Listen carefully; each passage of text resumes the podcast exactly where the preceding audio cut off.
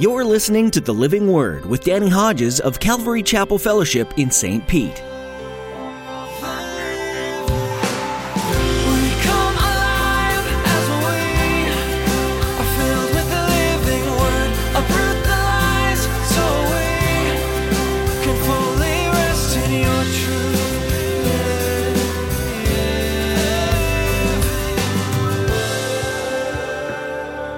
The Lord be with your spirit. And they tell me that in the Greek, the Lord be with your spirit is in the singular, so that would be a personal word to Timothy.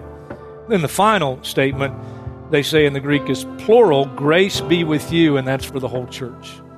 Timothy, the Lord be with your spirit, and for all of you, grace be with you. Paul began and ended every one of his letters with grace. And of course, we know in the Christian life, it begins with grace, it ends with grace, and everything in between is grace.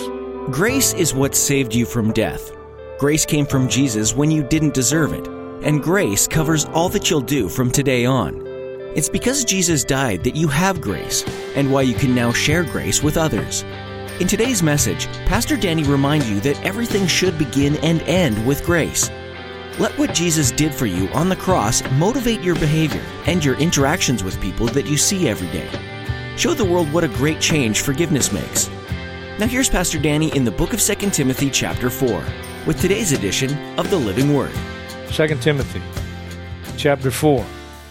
We come now to the close of this wonderful letter, and it's Paul's uh, final words, the letter written to Timothy, and yet inspired by the Holy Spirit, and now God's recorded it and given it to us in the Bible for all of us. This last section, they call it a benediction. A benediction is um, an invocation for divine help, blessing, and guidance, and you'll find all of that in this benediction. Uh, so pick it up with me, chapter 4, verse 9. Do your best to come to me quickly, Paul's saying to Timothy. For Demas, because he loved this world, has deserted me and has gone to Thessalonica. Crescens has gone to Galatia, and Titus to Dalmatia. Only Luke is with me. Get Mark and bring him with you, because he is helpful to me in my ministry. I sent Tychicus to Ephesus. When you come, bring the cloak that I left with Carpus at Troas and my scrolls, especially the parchments. The parchments, scholars believe, were not only sections of the Old Testament, uh, but even perhaps teachings of the Lord that had been recorded. And so basically, he's saying, bring the parchments. That's his Bible, if you will. Alexander the metalworker did me a great deal of harm the Lord will repay him for what he has done. You too should be on your guard against him because he strongly opposed our message. At my first defense, no one came to my support, but everyone deserted me. May it not be held against them. What an attitude. But the Lord stood at my side and gave me strength so that through me the message might be fully proclaimed and all the Gentiles might hear it. And I was delivered from the lion's mouth. And he's probably writing literally because in this day, they would throw Christians to the lions. Nero is ruling, and Nero was a brutal enemy of Christianity. The Lord will rescue me from every evil attack and will bring me safely to his heavenly kingdom. What a thing to look forward to.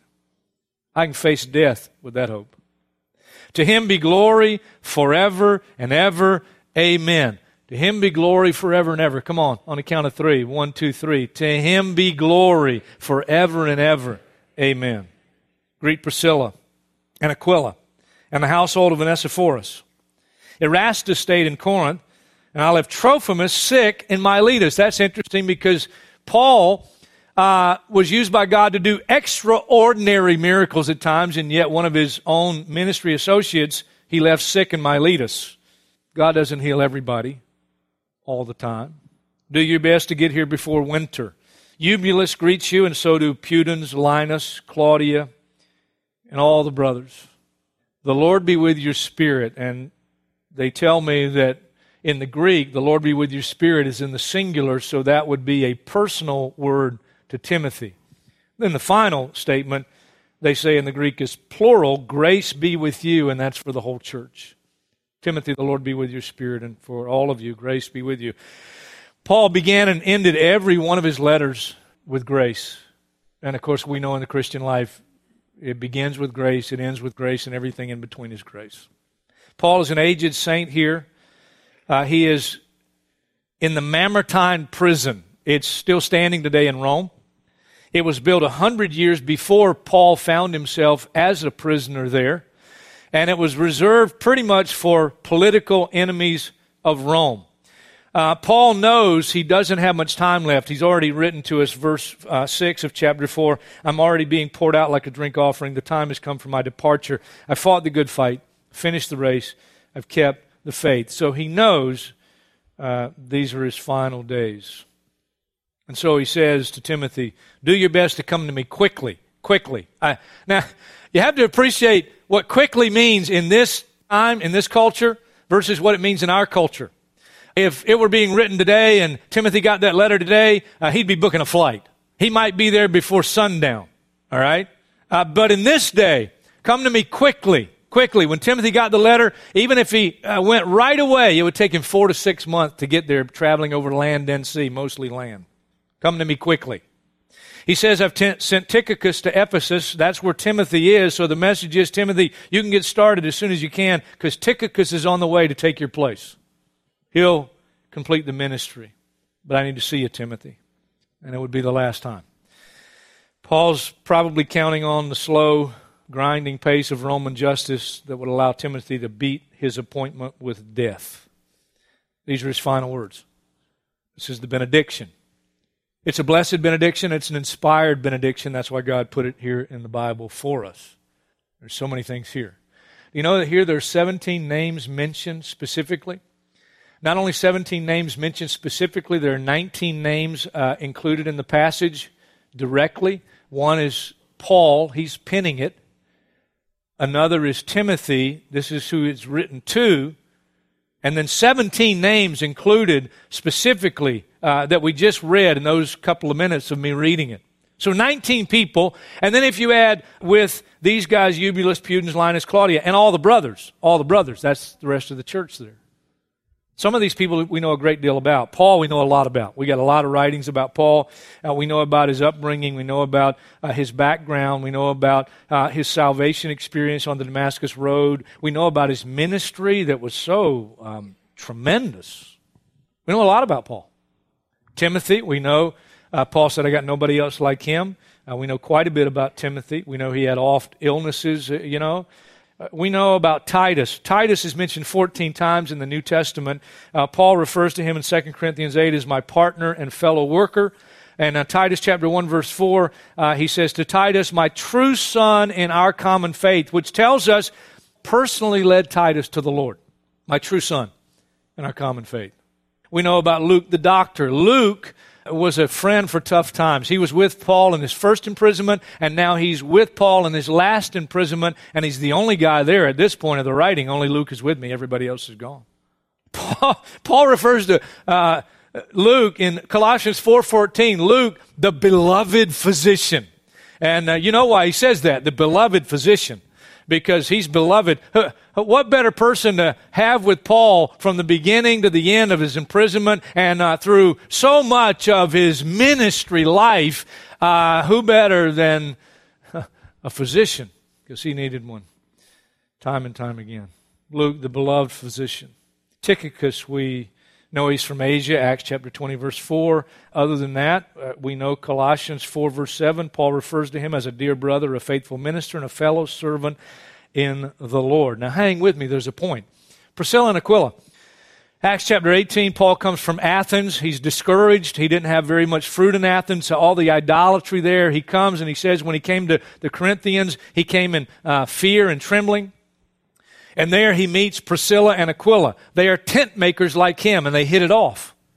They eventually become ministry partners with him. Paul writes about them in Romans chapter 16, uh, verse 4. They risked their lives for me, Priscilla and Aquila. That's how close they became to Paul. We know from 1 Corinthians chapter 16, verse 19, that Aquila and Priscilla opened up their home and they had a, a church that met in their house. They had a life group. Then there's Onesiphorus, and you only need to go back to 2 Timothy chapter 1, verse 16. May the Lord show mercy to the household of Onesiphorus, because he often refreshed me. And he was not ashamed of my chains. On the contrary, when he came to Rome, when he was in Rome, he searched hard for me until he found me. May the Lord grant that he will find mercy from the Lord on that day. You know very well in how many ways he helped me in Ephesus. So he had helped Paul in Ephesus. He goes all the way to Rome for whatever reason. When he's there, he searches hard. He finds Paul and he ministered to Paul. Erastus. All we know about Erastus is he was one of Paul's helpers. And we know from Romans 16, verse 23, he was the director of public works for the city. That was his job. Trophimus. Trophimus is the guy, Acts chapter 21, uh, an uncircumcised guy from Asia that Paul brings to the temple area, and the Jews accuse Paul of bringing him beyond where an uncircumcised Gentile was to go into the court of the Jews. Paul never did, but they accused him of it. Riot breaks out because of Trophimus and the accusations they gave to Paul about him.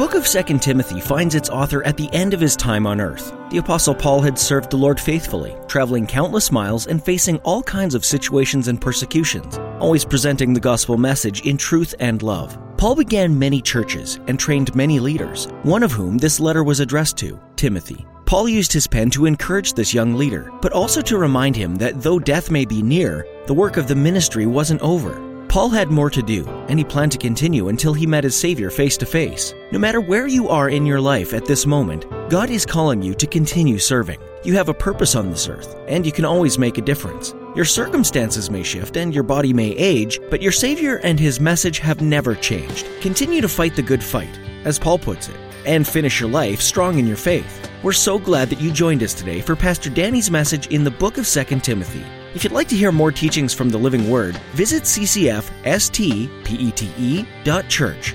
We'd also love to meet you. So if you're in the area, come be a part of our weekly gatherings at Calvary Chapel Fellowship in St. Petersburg, Florida. We meet Saturday at 6 p.m. and again on Sunday at 9 and 11 a.m. Join us for a time of fellowship and Bible study, digging into God's Word as a collective group of imperfect believers. Find out more at our website, ccfstpete.church. That's all for today. Thanks for tuning in to the Living Word.